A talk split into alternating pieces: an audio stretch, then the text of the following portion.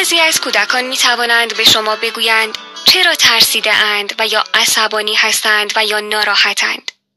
لیکن برای بسیاری از آنان سؤال چرا فقط بر مشکلشان می افزاید.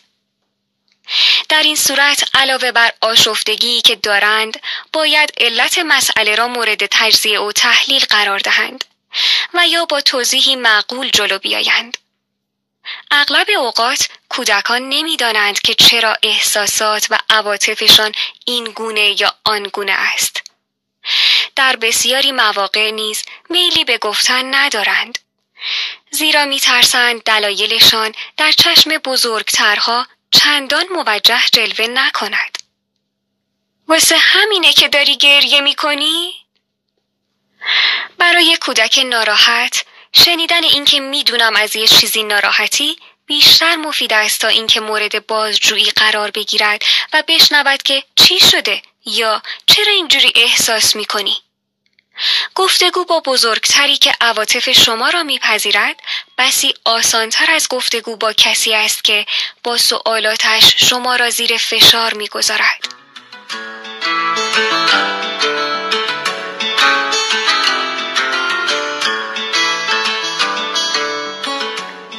کودکان ما نیاز ندارند که احساساتشان مورد موافقت قرار گیرد.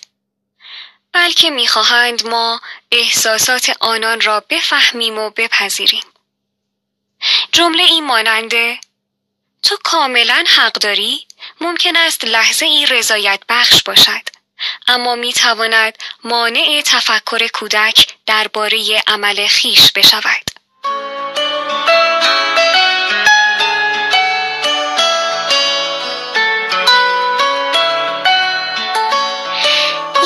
اشکالات ساختی در مورد والدین نزاع روزانه بر سر این است که می‌خواهیم کودکانمان به روشی که برای ما و اجتماع قابل قبول است رفتار کنند.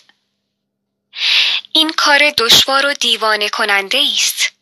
قسمتی از این مشکل در ناسازگاری نیازها نهفته است. بزرگسالان نیاز دارند پاکیزگی، نظم، ادب رعایت شود و کارهای روزمره به خوبی صورت پذیرد. و این امری است که کودکان نمی توانند به آن بها دهند. چه تعداد از آنها به میل و اراده خود به حمام می روند؟ لطفا و متشکرم می گویند. یا لباس زیر عوض می کنند.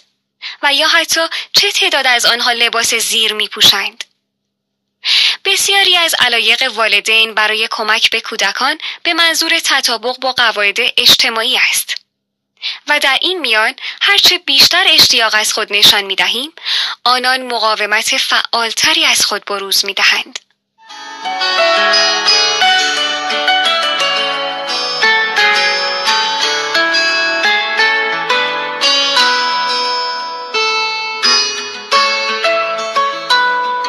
یک نگاه از روی تنفر و یا لحنی که پدر و مادر برای خار کردن کودکان به کار می‌برند می‌تواند عمیقا موجب صدمه کودک شود ولی اگر کودکی علاوه بر اینها مخاطب چنین کلماتی قرار گیرد مانند احمق بیمبالات وظیفه نشناس هیچ وقت یاد نمی‌گیری به طور مضاعف احساساتش جریه دار خواهد شد این گونه کلمات اثرات طولانی و مهلکی دارد.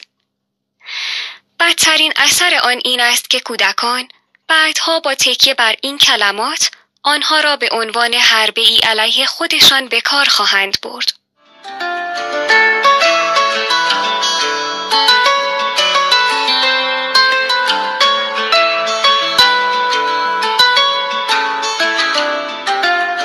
نباید به کودک به مسابه مشکلی که باید آن را حل کرد بنگریم. نباید فکر کنیم که چون بزرگ هستیم همیشه پاسخ درست به مسائل می دهیم. باید از این نگرانی که اگر به قدر کافی پرتاقت نباشیم کودک از ما سوء استفاده خواهد کرد دست بشوییم. باید صادقانه بنشینیم و احساسات واقعی خود را در اختیار کودک بگذاریم. احساساتش را بشنویم و با یکدیگر راه حلی بیابیم که برای هر دوی ما مناسب باشد. باید در این مورد وقت خاصی اختصاص دهیم. در این تماس و ارتباط پیام مهمی نهفته است و آن این است که وقتی کدورتی میان ما پیش می آید مجبور نیستیم قوای خود را علیه همدیگر به حال آماده باش درآوریم و نگران این باشیم که چه کسی پیروز خواهد شد و چه کسی شکست خواهد خورد بلکه می توانیم نیرویمان را صرف یافتن راه حلی بکنیم که نیازهای هر دویمان را به طور خاص در نظر داشته باشد. به کودکانمان می آموزیم که نیازی نیست که قربانی یا دشمن ما باشند. ما آنان را به ابزاری مجهز می کنیم تا بتوانند در حل مشکلاتی که با آن مواجهند فعالانه شرکت داشته باشند.